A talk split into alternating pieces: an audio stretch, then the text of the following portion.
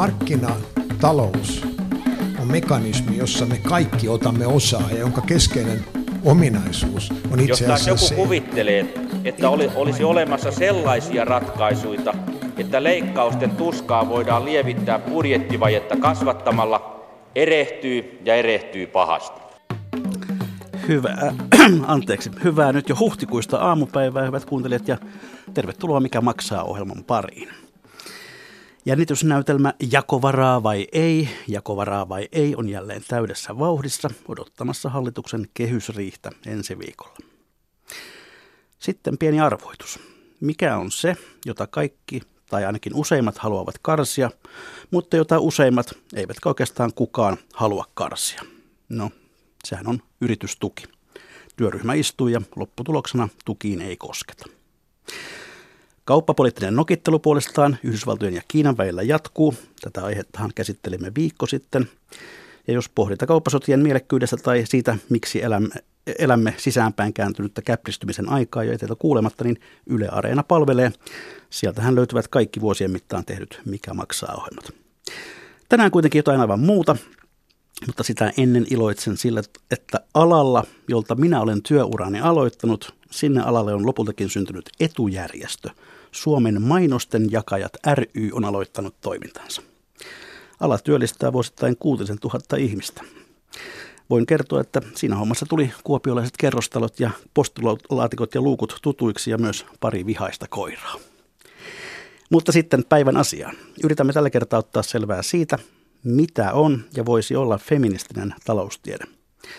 Talouttahan pidetään ja toki se onkin melko miehinen ala. Tämä näkyy tämänkin ohjelman vieraslistassa. Se on väistämättä ollut miesvaltainen, vaikka naishaastateltavia joskus on etsitty oikein kissojen ja koirien kanssa. Myös valtaosa taloustieteilijöistä on miehiä. Miksi? Sitäpä en tiedä. Mutta varsin hätkähdyttävä oli alkuviikostakin Helsingin Sanomien julkaisema tieto siitä, että nykynuoret suhtautuvat varsin perinteisesti ammatinvalintaansa. Yhä on selvästi olemassa sekä niin sanotut naisten että miesten työt. Mutta kuinka paljon talous on sukupuolikysymys ja mitä ovat feministisen taloustieteen pääteesit? Millaista feministinen talouspolitiikka voisi olla? Näitä asioita yritämme seuraavan vajaan tunnin aikana pohtia. Tervetuloa ohjelmaan tutkija Anna Elomäki. Kiitos, kiitos. Ja tervetuloa tutkija Hanna Ylöstalo. Kiitos. Molemmat Helsingin yliopistosta, eikö vaan? Kyllä. Ja hyvät kuuntelijat, tervetuloa myöskin kommentoimaan ohjelmaa Twitteriin tunnuksella, että mikä maksaa. Feminismi tuli suomalaiseen talouskeskusteluun voimakkaammin ehkä vasta joitakin vuosia sitten. Esimerkiksi eduskuntaan perustettiin vuonna 2016 yli puoluerajojen yltävä feministiryhmä. Mutta kysynpä ihan näin aluksi, että voisiko feministisellä taloustieteellä olla vastaus siihen, miten välttää nyt virjaamassa oleva kauppasota? Anna Elomäki. No feministinen taloustiedehän on kyllä paljonkin käsitellyt kauppapolitiikkaa, mutta ehkä lähinnä siitä näkökulmasta, että mitä on kansainvälisen kaupan sukupuolivaikutukset ja miten kansainvälinen kauppa ja kaupan avautuminen vaikuttaa sitten eriarvoisuuteen eri maissa. Tämä kauppasota-tematiikka, niin siitä ei ehkä niin paljon tutkimusta ole. Aivan. No Anna Elomäki, kerro, miten sinä olet tullut tekemisiin feministisen taloustieteen kanssa? Siis mähän olen sukupuolen tutkija ja kiinnostunut etenkin tasa-arvosta ja tasa-arvopolitiikasta. Ja se on ihan ilmeistä, että tasa-arvopolitiikka ei ole se ainut asia, mikä vaikuttaa siihen, miten, mikä tasa-arvotilanne vaikka Suomessa on. Ja monet muutkin poliittiset päätökset, mitä tehdään vaikkapa juuri työllisyyspolitiikasta tai siitä, että millä keinoin sitä budjettivajetta koitetaankaan paikata, niin vaikuttaa siihen, että mikä, tai miten tasa-arvo etenee tai meneekö se kenties taaksepäin. Ja talouspolitiikkahan on tosi keskeinen sellainen politiikan alue, missä tehdään päätöksiä, joilla on tosi kauaskantoisia ja vahvoja vaikutuksia sukupuolten tasa-arvoon. Ja niinpä sitten mä ymmärsin jossakin vaiheessa, että jos mä nimenomaan haluan tutkia tasa-arvoa Suomessa ja sen etenemistä, niin mun on pakko alkaa pohtia myös taloutta ja ottaa talous vakavasti. Ja tätä kautta mä aloin sitten tutustua siihen kansainvälisen aika laajaankin keskustelun, mitä on käyty taloudesta ja sukupuolesta ja tasa-arvosta ja sitä myötä sitten myös feministisen taloustieteeseen. Ja mun mielestä on tosi jännää myös, että mä oon opiskellut sukupuolen tutkimusta ihan maisteriksi asti ja tehnyt tohtorin tutkinnon aiheesta, mutta suomalaisessa akatemiassa näkyy aika vähän nämä kansainväliset taloudesta ja sukupuolesta käydyt keskustelut, eikä Suomessa feministinen taloustiede ole ollenkaan samalla lailla tunnettua kuin vaikka Iso-Britanniassa. Aivan. Entä Hanna Ylöstalo, mikä on ollut sinun tiesi feministiseen mm. talousteoriaan? No tuota, mä oon itse työelämän ja työn ja organisaatioiden ja työpolitiikan ää, tutkija ja tasa-arvopolitiikan myöskin. Mutta ää, mulla on vähän, ja, ja sukupuolen tutkija on, olen ja mulla on vähän samanlainen niin kuin kokemus kuin Annalla, että hirveän vähän nämä talouskysymykset ää, niin kuin on ollut tässä sukupuolen tutkimuksellisessa keskustelussa. Vaikka ajatellaan niin kuin mun tutkimuskohdetta työtä ja työpolitiikkaa, niin ne on itse asiassa aika talouspoliittisia kysymyksiä myös.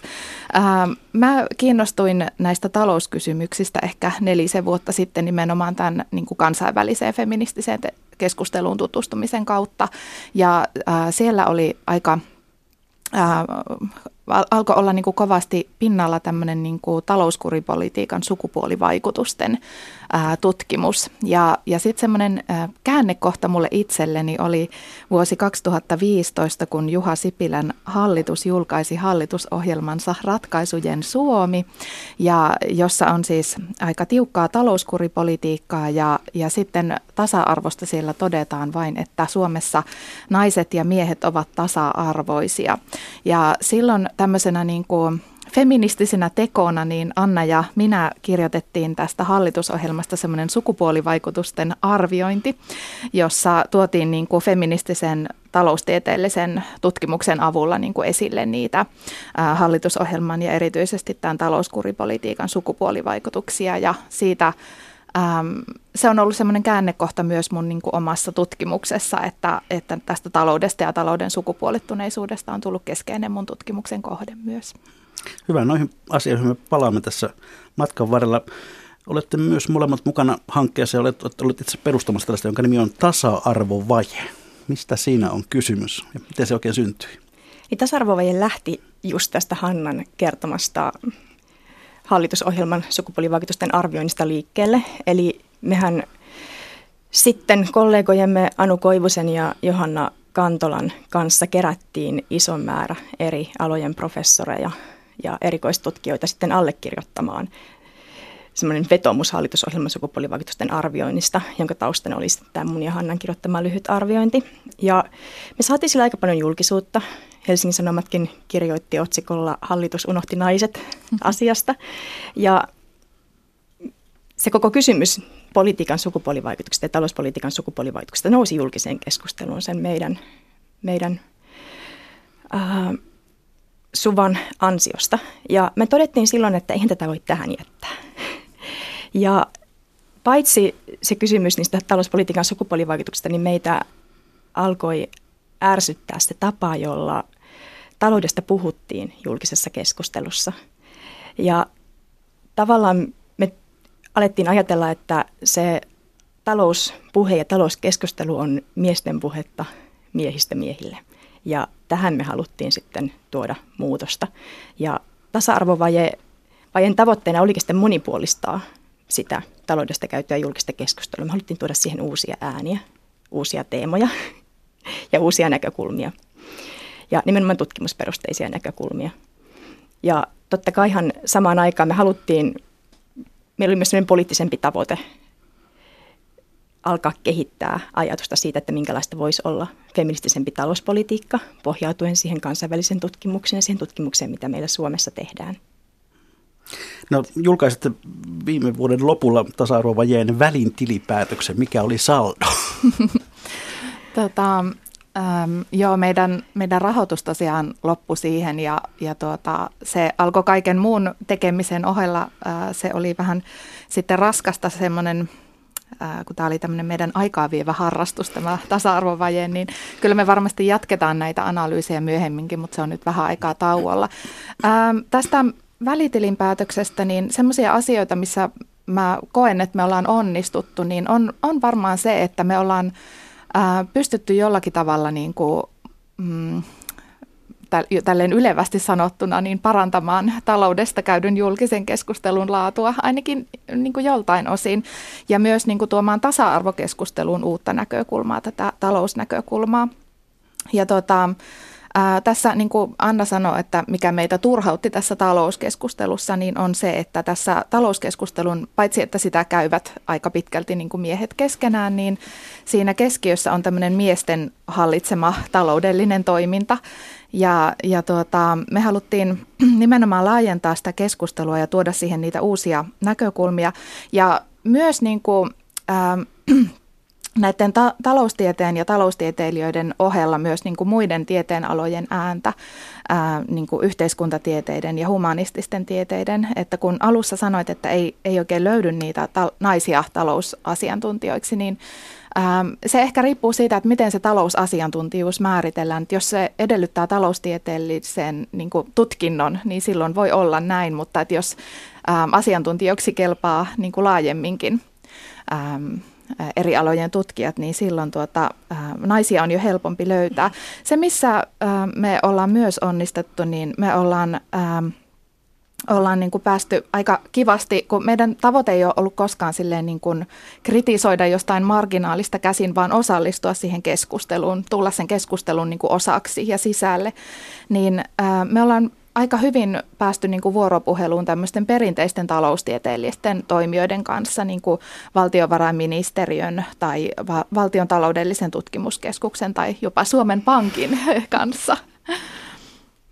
No miksi taloutta pidetään, miksi se on niin miehinen? Onko se harhakuva vai onko, onko siihen joku historialliset syyt? Vieroksuvatko naiset taloutta? Niitä syitähän löytyy varmasti vaikka miten paljon, just historiallisia, kulttuurisia ja rakenteellisia syitä. Mm-hmm. Ja jos miettii vähän vaikka sitä, että millä lailla talous on sukupuolittunut, niin se kaikkein näkyvin osahan on just se, mistä me aikaisemminkin jo puhuttiin, että talous on valtavan miehinen alue. Eli keskeiset toimijat sillä talouden kentällä – on pääasiassa miehiä, eikä mitä tahansa miehiä, vaan valkoisia ja hyvin toimeen tulevia länsimaisia miehiä. Eli taloudesta päättää ja sitä tutkii ja sitä keskustelee mediassa enimmäkseen miehet. Ja päätöksenteostahan tästä löytyy aika paljonkin esimerkkejä. Eli jos miettii, että Suomessahan Jutta Urpilainen on yhä ainut naispuolinen valtiovarainministeri. No Arja Alho oli toinen valtiovarainministeri ah, Totta, mm. mutta siinä varsinaisena. Ja naiskansan, naiskansan, jos ajattelee eduskunta, niin naiskansan edustajille on ollut aika paljon vaikeuksia saada ääntään kuuluviin nimenomaan talouspoliittisissa keskusteluissa. Eli Anna Kontula oli laskenut, että edellisellä hallituskaudella niin naiset sai budjetin lähetekeskustelussa, eli tavallaan kaikkein tärkeimmissä talouspoliittisissa keskusteluissa eduskunnassa, niin vain noin 7 prosenttia puheenvuoroista, ja nekin sitten sen televisioajan jälkeen. Mutta yhä se peruskysymys, miksi? Mm. Hanna Ylöstalo.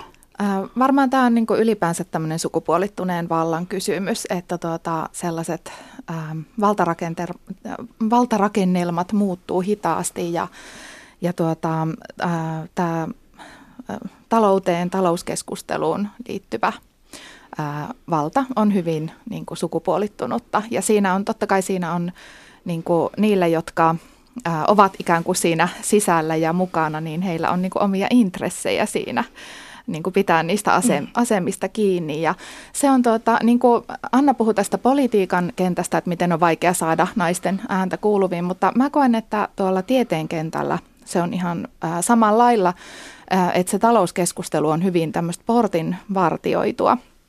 Ja, tuota, ja, ja se, on niin kuin, se poikkeaa mun niin kuin, kokemuksesta niin kuin yhteiskuntatieteellisestä keskustelusta aika tavalla. Ja tuota, ä, talouspuheessa, jos vaikka sosiaalisessa mediassa osallistuu niin kuin tutkijana keskusteluun, niin siellä käydään jatkuvaa sellaista metakeskustelua siitä, että ä, kuka saa puhua taloudesta ja mistä lähtökohdista käsin ä, taloudesta saa puhua.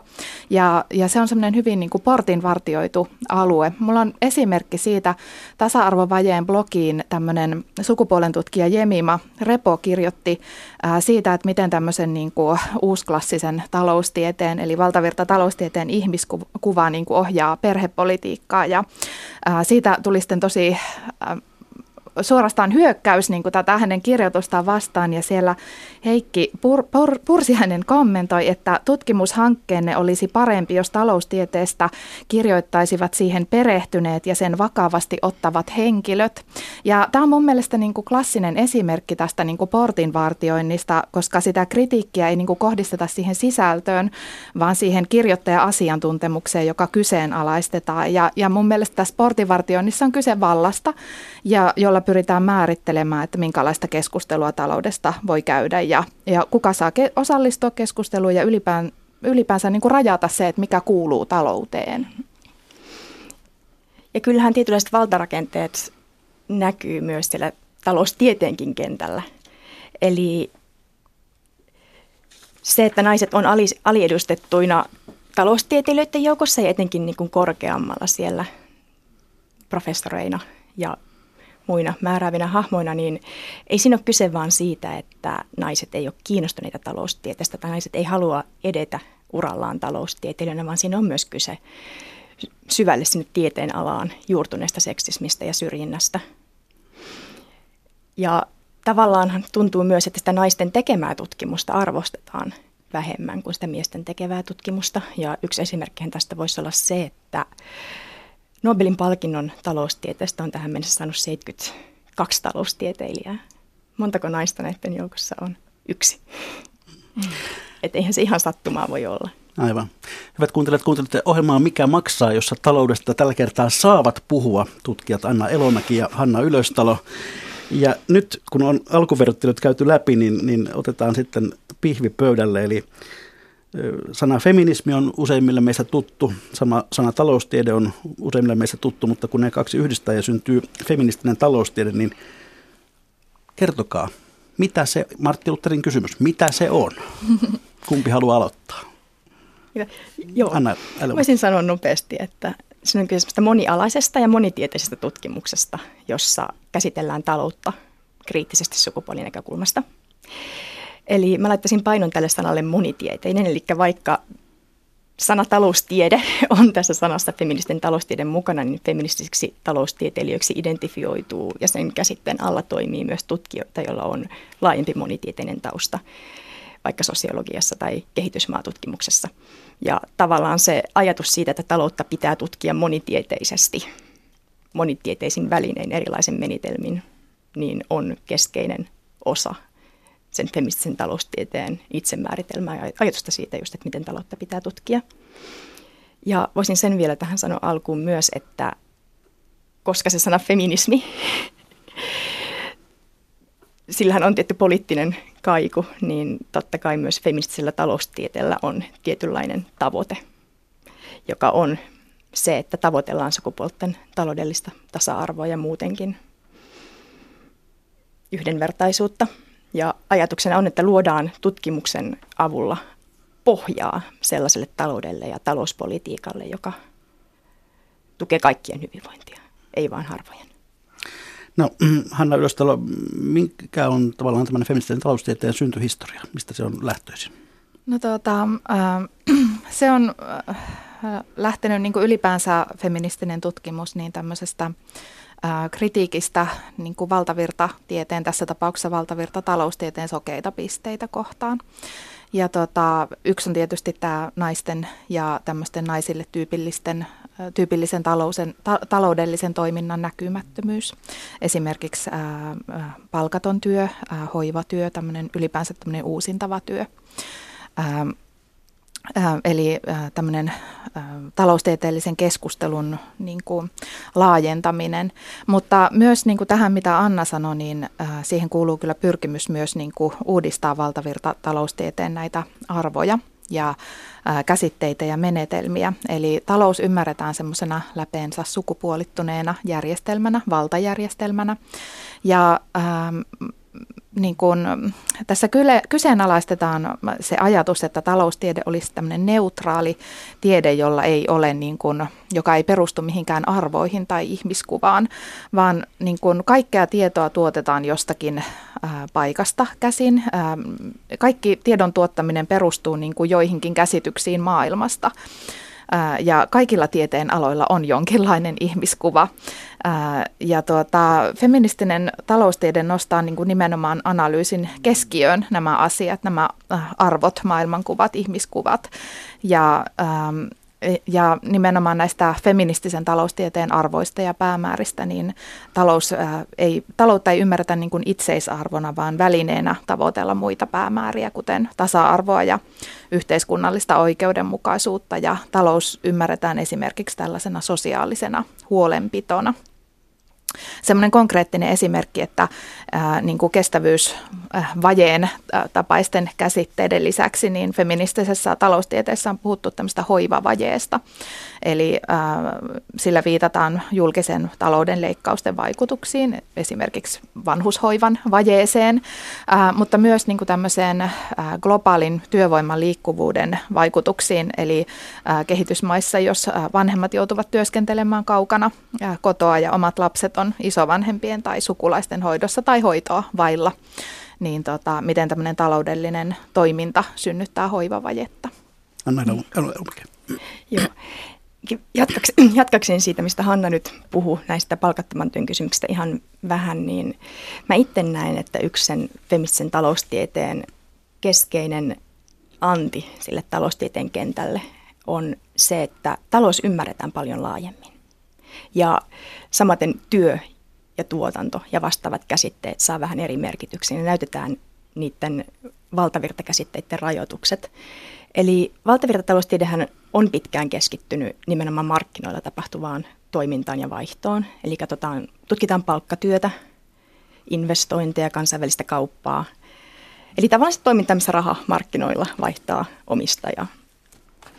Ja sen ulkopuolelle jää ihan hirveästi asioita, kuten just vaikka se hoiva ja kaikki se ihmiselämää ylläpitävä, uusintava toiminta. Ja ne feministiset taloustieteilijät ovat nimenomaan korostaneet, että tai kiinnittäneet huomioon kaikkeen siihen inhimilliseen toimintaan, mikä on elintärkeää sille, että talous toimii. Eli talous ymmärretään paljon kokonaisvaltaisemmin. Ei rajoituta niihin markkinoihin, vaan nähdään se kaikki inhimillinen toiminta, joka ylläpitää taloutta ja hyvinvointia, niin samalla lailla osana taloutta. No, talouspolitiikan tai taloustieteen valtavirassa talouskasvu on yksi hyvin keskeinen tekijä. Miten feministinen taloustiede näkee, että onko kasvu nimenomaan talouskasvu, onko se tavoittelemisen arvoista? Kyllä totta kai talous tai kasvu on niin kuin ta- tavoittelemisen arvoista, mutta niin kuin feministisessä taloustieteessä kysytään, että miksi, ää, miksi sitä kasvua tarvitaan ja mihin se ää, kasvu niin kuin kanavoidaan. Että tuota, semmoinen kasvu esimerkiksi sen hoivavajeen kustannuksella, niin se se ei ole välttämättä sellainen ähm, arvokas päämäärä. Niin. Mm. Ja, Mikä, mitä se hoivavaje itse asiassa käytännössä on? Äh, hoivavaje on sitä, että jos vaikka äh, leikataan vaikka vanhushoivasta niin, äh, tai niin kuin niistä julkisesta taloudesta ja, ja silloin se niin kuin, saadaan vähemmän hoivaa tai huonompaa hoivaa. En konkreettinen esimerkki tästä mm. voisi olla kaikki ne uutiset, mitä me ollaan luettu viime vuosina lehdistä ää, kotihoidon tilasta ja siitä, miten kotihoito on usein nykyään itse asiassa heitteille jättöä. Ja Suomessahan on pyritty nimenomaan siirtymään laitoshoivasta kohti palveluasumista ja kohti kotihoitoa, koska se on julkiselle taloudelle kevyempi ratkaisu. Mutta samalla sitten, kun ollaan koitettu paikata sitä kestävyysvajetta tällä keinolla, niin ollaankin sitten aiheutettu hoivavaje, mikä näkyy siis niiden, konkreettisesti niiden vanhusten arjessa. Tampereen yliopiston tutkija Liina Sointu on tutkinut tätä omaishoitoa väitöskirjassaan ja tuota, hän on tuonut esille sen, että politiikassa pyritään tähän niin kuin kotihoivan omaishoidon lisäämiseen sen takia, että tämä julkisella sektorilla palkkatyönä tuotettu hoiva koetaan liian kalliiksi ja tätä niin kuin omaishoitoa pidetään tämmöisenä kustannustehokkaana ratkaisuna. Mutta ää, tässä kuten Liina Sointu tässä väitöskirjassa huomauttaa, niin siitä hoivasta syntyy väistämättä kustannuksia jollekin. Eli jonkun on annettava omaa aikaansa ja nähtävä vaivaa sen eteen, että toisen ihmisen niin kuin ne välttämättömät tarpeet tulee tyydytetyiksi. Ja äh, se, että jos hoivan hinta vaikuttaa liian korkealta, niin se perustuu niin kuin siihen tottumukseen, että joku äh, tekee sen ilmaiseksi tai halvalla. Ja tämmöinen oikeudenmukainen hoiva on aina jossain määrin kallista, koska esimerkiksi omaishoito, jos se on oikeudenmukaisesti toteutettu, niin sen tukena on riittävästi julkisia palveluja, jotka takaa sitten lepohetkiä niille omaishoitajille. Anna Ilomäki. Mm. Niin tässä on siis käynyt, että tavallaan sitä hoivavajetta paikkaamaan ovat usein sitten joutuneet omaiset, joko virallisina omaishoitajina tai sitten epävirallisina omaishoivaajina, jotka sitten koittaa tilkitä niiden julkisten palveluiden jättämiä aukkoja parhaalla mahdollisella tavalla.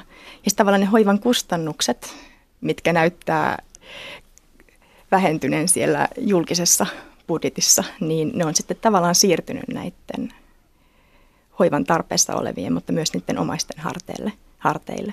Ja ne kustannuksethan voi olla rahallisia, eli jos vaikka minä joutuisin lyhentämään mun työtunteja, että mä voisin käydä säännöllisesti katsomassa mun isoäitiäni, joka asuu palvelu, asu, palveluasunnossa ja tarvitsee paljon hoivaa, niin silloinhan mulle tuli sitten taloudellisia kustannuksia, kun palkka vähenisi, mutta ne kustannukset ei välttämättä aina olekaan rahallisia. Eli feministinen taloustiete, tai feministiset taloustieteilijät usein korostaa just sitä, että – kustannuksiksi pitää myös laskea ne inhimilliset kustannukset, mikä voisi vaikka tarkoittaa tällaisen omaishoivaajan tapauksessa stressiä siitä, että pitää koittaa yhdistää se palkkatyö ja se hoiva ja kaikenlaista, kaikenlaisia henkisiä ahdistuneisuuden tunteita ja kiirettä ja muuta. No ollaanko feministisessä taloustieteessä huolestuneita julkisesta velasta ja sen määrästä? Hanna Ylistalo. No kyllä siinä, totta kai siinä ollaan niin kuin tämmöistä talouden, julkisen talouden peruskysymyksistä huolissaan, Ää, mutta tuota, siinä ehkä pyritään etsimään niitä ää, sellaisia keinoja, ää, jotka niin kuin ylläpitäisi tätä yhteiskunnan oikeudenmukaisuutta ja yksi sellainen keskeinen teema näistä feministisen taloustieteen keskusteluista, mikä nimenomaan keskittyy talouspolitiikkaan ja vaihtoehtoihin sille nykyiselle kiristävälle talouspolitiikalle, on verotus. Eli periaatteessahan hallituksella on paljonkin vaihtoehtoja, kun halutaan paikata kestävyysvajetta tai budjettivajetta. Ja se ainut vaihtoehto ei ole se, että tehdään leikkauksia myös sitä tulopuolta voi katsoa ja miettiä, että pitäisikö meidän koittaa kerätä sitten enempi, enempi veroja, jotta me voidaan vaikka vastata niihin lisääntyviin hoivatarpeisiin. No mikä sitten feministisen taloustieteen suhde on klassiseen sosialismiin? Oletteko te lähempänä sitä kuin raakaa kapitalismia? Siis kyllähän monilla feministisillä taloustieteilijöillä on taustaa, joka liittyy sosialistiseen feminismiin ja siihen teoreettisen ajatteluun, mitä 60- ja 70-lukujen sosialistit-feministit ää, kehitti. Eli paljon se keskustelu palkattomasta työstä ja hoivasta niin perustuu niille ajatuksille, mitä 60-70-luvun sosialistifeministeillä oli. Mutta ei feministen taloustiede kuitenkaan ole sama asia kuin marksilainen taloustiede, mm-hmm. vaikka. Että totta kaihan voisi sanoa, että se usein vetää vähän sinne vasemmalle. Ja ne ajatukset, valtion merkittävästä roolista taloudessa ja talouden ohjaajina ja julkisen palvelun tarjonnan ja tuotannon merkityksestä, niin on tavallaan siellä poliittisen kentän vasemmalla puolella tai kuulostaa nykyään siltä, että ne on siellä vasemmalla puolella.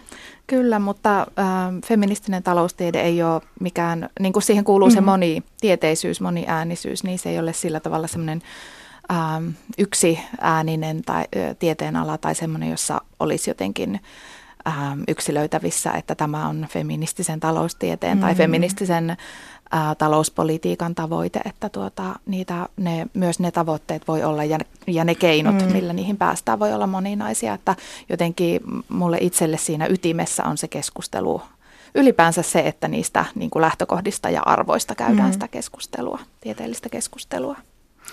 Niin, Hanna Ylöstalo ja Anna Elomäki, mainitsitte tuossa alussa jo sen, että, että tuolla maailmalla – tämä feministinen taloustiede on paljon tunnetumpaa kuin Suomessa. Missä päin sitä maailmalla opetetaan ja onko joku paikka, joka on tavallaan tämän, tämän tuota, opin kehto?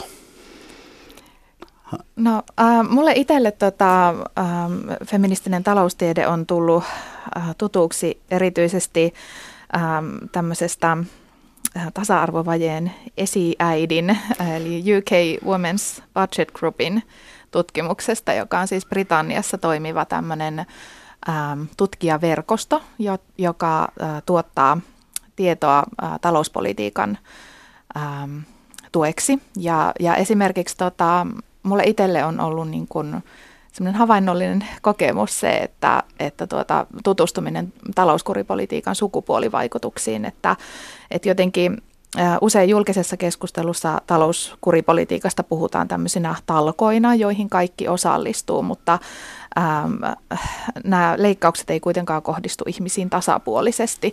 Ja, ja näissä feministisessä taloustieteellisessä keskustelussa on niin kuin tutkittu, laskettu erilaisin menetelmin, että tuota, keneen ne leikkaukset kohdistuu ja on tuotu esille, että talouskuripolitiikka niin kuin kurittaa erityisesti niitä, jotka on tietysti, jotka on riippuvaisimpia julkisista palveluista ja sosiaalietuuksista ja myös niitä, jotka työskentelee julkisilla, julkisella sektorilla, koska sinne ne leikkaukset kohdistuu.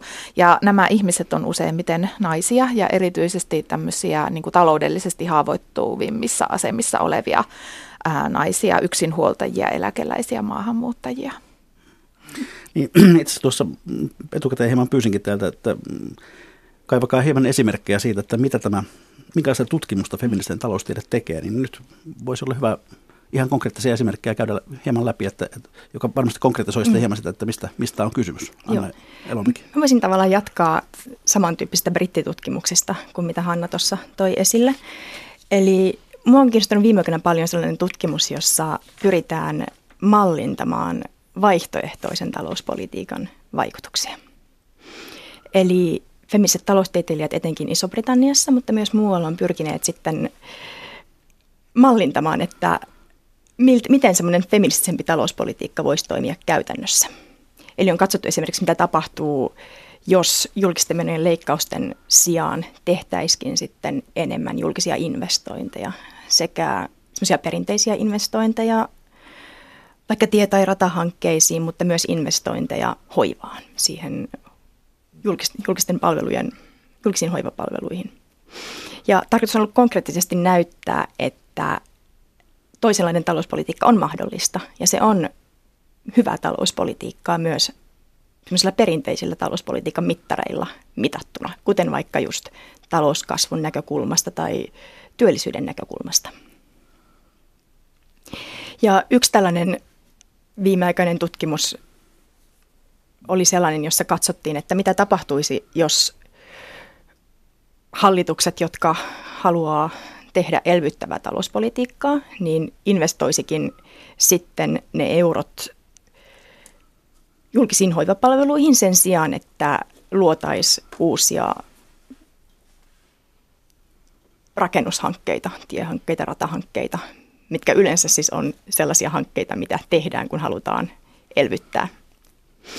Ja tässä tutkimuksessa havaittiin, että ne hoivainvestoinnit, jossa sama raha laitettaisiin hoivapalveluihin kuin mitä laitettaisiin sitten niihin fyysisen, in, fyysisiin hankkeisiin, niin loisi enemmän työpaikkoja.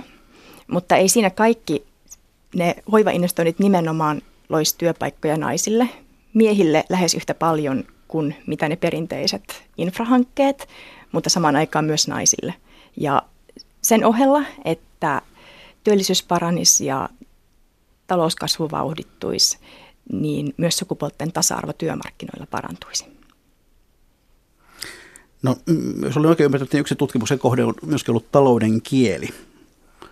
Minkälaista tutkimusta siitä on, on tehty? Usein näkee arvioita, että, että, että kieli on maskuliinista ja näin päin pois. Mm, pystyykö sitä kieltä avaamaan? Joskus itse yritin tehdä ohjelman, jonka otsikko oli Voiko taloudesta puhua ymmärrettävästi, enkä saanut oikein vastausta. Tota, äh, joo, tämä talouden kielestä, äh, kieltä koskeva tutkimus, niin varmaan se liittyy sitten ähm, se liittyy tähän monitieteisyyteen, että sitä tehdään sitten enemmän siellä ähm, yhteiskunta- ja äh, kulttuurin tutkimuksen puolella äh, taloutta käsitellen toki. Ja tuota, Tämä on ihan totta, että, että tuota, tähän taloustieteen kieleen kuuluu semmoinen tietynlainen semmoinen ulossulkevuus, että, että tämmöiset kasvupalveluhankkeet ja muut, niin ne, ne ei oikein niin kuin se, semmoisena äh, kielenkäytön tapana niin kuin kutsu siihen keskusteluun mukaan. Ja, tuota, ja just tähän äh, taloustieteen portinvartiointiin liittyen, niin, tuota, ähm, niin kuin usein vaaditaan sellaista nimenomaan niin kuin taloustieteellistä koulutusta ennen kuin voi edes osallistua siihen keskusteluun. Mutta niin kuin tämän Tämän kielen tutkimuksen näkökulmasta mun mielestä on tärkeä näkökulma, mikä liittyy tähän, mitä Anna äsken sanoi tähän, että pyritään niin kuin, tuottamaan niitä vaihtoehtoja tai niin kuin, oikeasti laskemaan, että mitä ne vaihtoehtoiset niin kuin, mallit tarkoittaisi, koska ää, poliittisessa keskustelussa on niin kuin, hirveän keskeisellä sijalla tämmöinen niin vaihtoehdottomuuden retoriikka, että ää, että on pakko tehdä näin, ei, ei voi tehdä mitään muuta, että ei ole muita vaihtoehtoja. Tämä leikkaukset tekevät kipeää, mutta tämä on nyt ainoa vaihtoehto. Ja tietysti, koska ne on kipeitä ratkaisuja, niin se, se on varmaan niin kuin hyvin semmoinen houkutteleva ää, niin kuin, ajatus jotenkin tukeutua tähän pakkoajatukseen, mutta tuota, ää, sen takia minusta on tosi tärkeää, että, että niin kuin tieteen keinoin tuotetaan ää, oikeasti laskelmia niistä vaihtoehdoista mm-hmm. ja osoitetaan, että on olemassa vaihtoehtoja. Anne Lunki. Mulla on sanottavaa tästä talouden kielikysymyksestä paljonkin lisää, mutta mä ajattelin, että mä antaisin vielä yhden sellaisen konkreettisen esimerkin. Ole hyvä tutkimuksesta. Eli yksi keskeinen teemahan feministisessä taloustieteessä on ollut se kysymys palkattomasta työstä ja talouden rajoista. Ja feministiset taloustieteilijät on pyrkineet tämän takia juuri niin kehittämään menetelmiä laskea sen palkattoman työn ja palkattoman kotitaloustyön arvoa, ihan rahallista arvoa. Ja jos miettii tämän hetken tilannetta, niin se palkaton työ, niin sitähän ei oteta tai sitä ei huomioida kansantalouden tilinpidon järjestelmissä, mitä Suomessakin käytetään.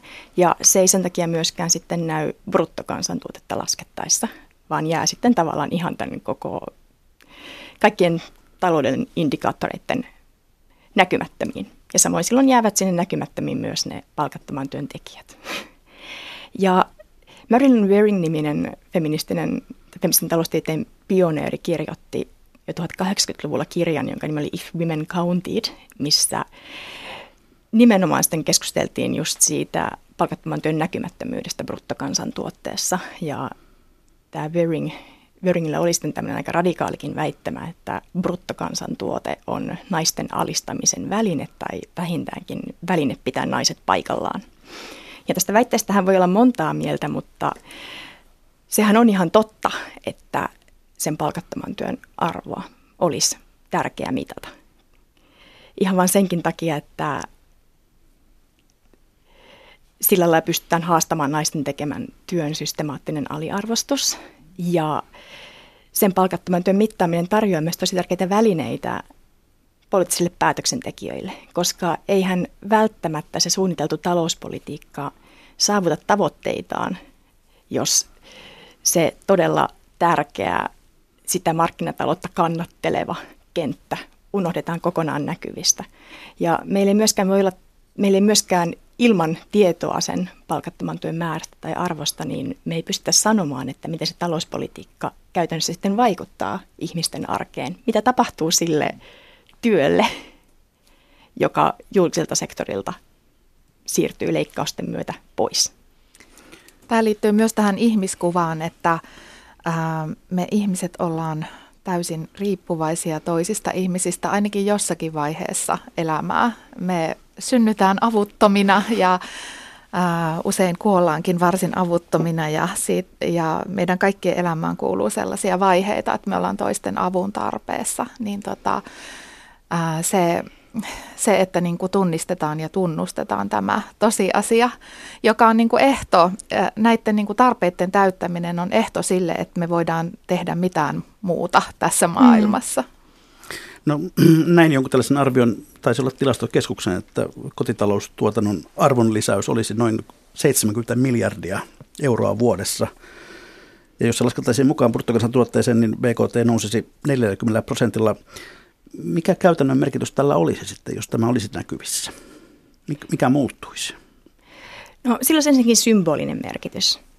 Että se toisi näkyviin kaiken sen työn, jota tällä hetkellä tehdään, mutta joka ei näy niissä talouden mittareissa.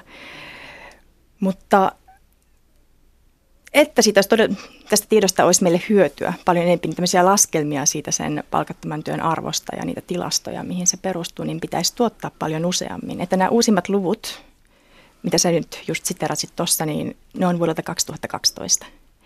Eli tilastokeskus tekee ajankäyttötutkimusta, johon nämä palkattoman työn arvon laskemat perustuu vain joka kolmas vuosi. Eli me ei pystytä vaikka sanomaan tämän takia mitään siitä, että miten nyt tämä viime vuosien leikkaava talouspolitiikka on vaikuttanut siihen palkattoman työn määrään ja arvoon. Et on hyvä, että meillä on tätä tietoa, mutta me tarvittaisiin sitä säännöllisemmin ja enemmän. Aivan. Niin jos olen ymmärtänyt oikein, niin haluatte myös herättää kysymyksiä siitä, millaiseen tietoon kulloinkin noudatettava talouspolitiikka perustuu. Minkälaisia havaintoja tästä olette tehneet?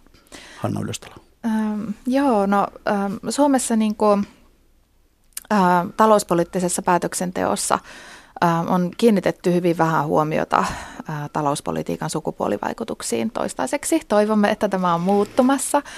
Äh, ja näistä äh, tulojakovaikutuksista on ollut äh, keskustelua viime aikoina aika paljonkin, mutta niitäkin on tarkasteltu sukupuolisokeasti. Ja tuota... Tuo oli hieno termi, sukupuolisokeus. en ole ennen kuullut. Ole hyvä jatka. Joo, kiitos. Tuota, ja mä luulen, että yksi äh, tavallaan äh, yksi syy siihen on, on se, että ymmärretään se talous niin jotenkin semmoisena neutraalina asiana, että ja, ja ei oikein hahmoteta, että mitä ne sukupuolivaikutukset tarkoittaa. Että, että esimerkiksi ajatellaan, että jos, jos joku vero- tai etuusmuutos koskee niin kuin, muodollisesti yhtä lailla kaikkia, niin että et sillä ei olisi sukupuolivaikutuksia, mutta totta kai niin kuin niitä ää, sukupuolivaikutuksia voi silti olla, että jos ajatellaan vaikka alkoholiverotuksen keventymistä, niin ne haitalliset terveysvaikutukset kohdistuu ää, erityisesti miehiin, koska he kuluttavat enemmän alkoholia. Niin tota, että semmoinen tavallaan neutraalilta näyttävä ratkaisu, niin sillä voi olla sukupuolivaikutuksia. Mm. No, pääministeri tuntuu olevan hyvin tyytyväinen. Hänen mukaansa kaikki suuret talouspoliittiset tavoitteet hallituksella ovat nyt täyttymässä. Oletteko te samaa mieltä hänen kanssaan? Mm, totta kai niin kuin, taloustilanteen koheneminen, ää, se voi, voi olla ja toivottavasti on niin kuin, tasa-arvon kannalta myös hyvä asia, ää, mutta mun mielestä niin kuin, siinäkin on oleellista tarkastella sitä, että ää, kenelle äh, ne, nämä niin kuin positiiviset vaikutukset tai työllisyyden kasvamisen mm. ää, niin kuin seuraukset, tai ne positiiviset vaikutukset niin kuin kanavoituu. Mm. Ja siitähän on nyt olemassa jo vähän tietoa, että se työllisyyden kasvu, niin ne koko, kokoaikaiset pysyvät työpaikat, mitä on luotu, niin ne on keskittyneet sitten miehille. Ja naisten kohdalla ne uudet paikat, työpaikat ovat olleet enimmäkseen osa-aikaisia. Eli välttämättä se on hienoa totta kai, että jos se työllisyystavoite nyt näyttää siltä, että se onkin ehkä saavutettamissa, mutta on tärkeää, että ei katsota vain sitä aggregaattilukua, sitä 72 prosenttia, vaan katsotaan sitten yksityiskohtia, että minkälaisia ne työpaikat ovat olleet ja kuka niistä hyötyy, niin kuin Hanna sanoikin. Mm. Mietin vielä tuosta tietopohjasta sen verran, että, että se taloustieteellinen tieto, niin sehän, tai taloustieteilijäthän usein sanovat, että poliitikot eivät heitä kuuntele, mutta kyllähän silti se taloustieteellinen tieto ja ne tavat tuottaa taloustieteellistä tietoa ja taloustieteen käsitteet on todella näkyvässä roolissa poliittisessa päätöksenteossa.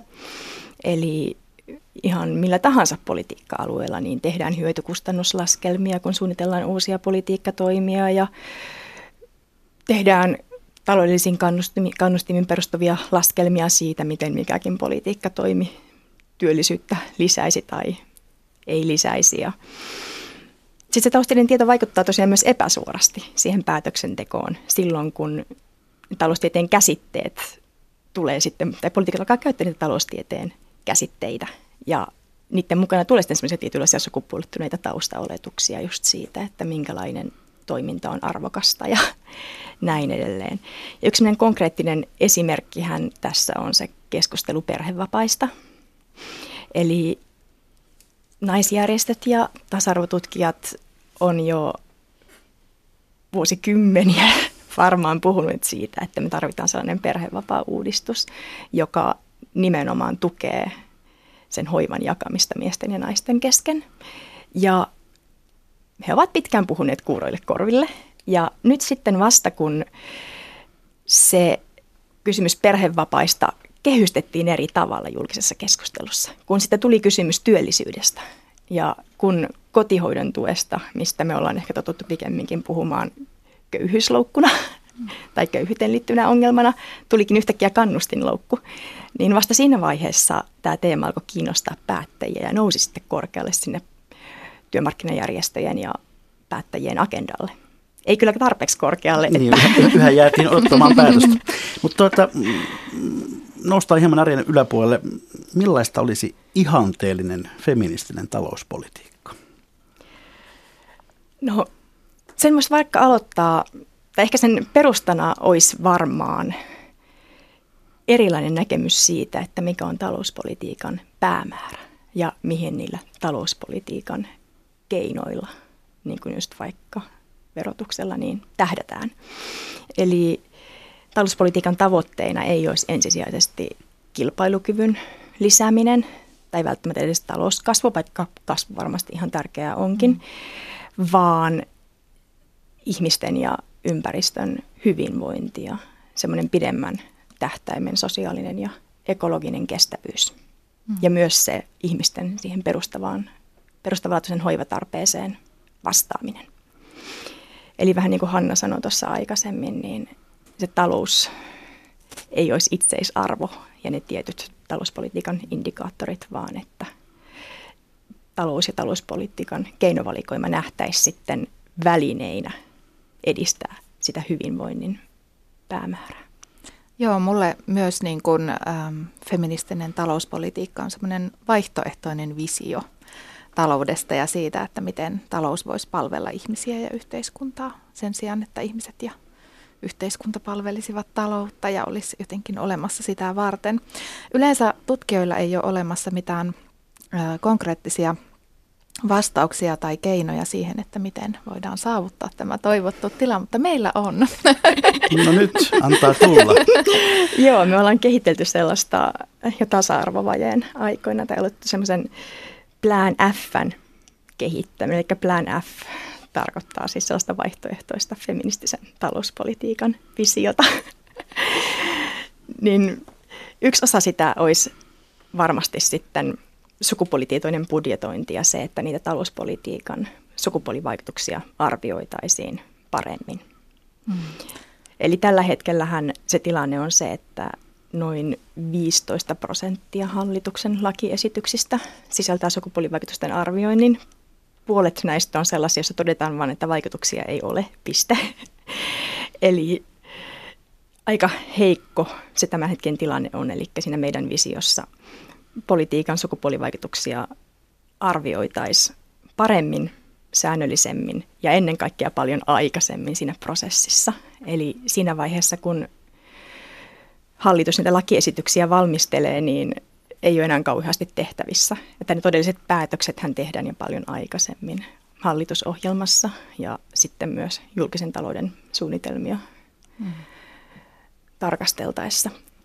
Yksi tämän hallituksen harvoista tämmöisistä tasa-arvopoliittisista avauksista on sukupuolitietoisen budjetoinnin tai oikeastaan budjetin ähm, sukupuolivaikutusten arvioinnin kehittäminen Suomessa. Ja itse asiassa Anna ja minä, meillä on äh, näitä feministisen talo- taloustieteen toimijoita on Suomessa aika vähän, niin, niin Anna ja minä äh, olla, kehitetään parhaillaan tämmöistä sukupuolitietoisen budjetoinnin Suomen mallia äh, valtioneuvoston rahoituksella ja tuota, siinä ää, kehitetään tämmöisiä konkreettisia menetelmiä, laskutapoja ää, talousarvion ää, sukupuolivaikutusten arviointiin ja mietitään myös semmoisia hyviä käytäntöjä, että miten sukupuoli- ja tasa-arvonäkökulma saataisiin mukaan ää, kaikkeen, kaikkeen ää, niin kuin taloutta koskevaan päätöksentekoon. Ja kyllä niin kuin näyttää siltä, että että jo hallitusohjelman laatiminen on aika avainasemassa tässä, että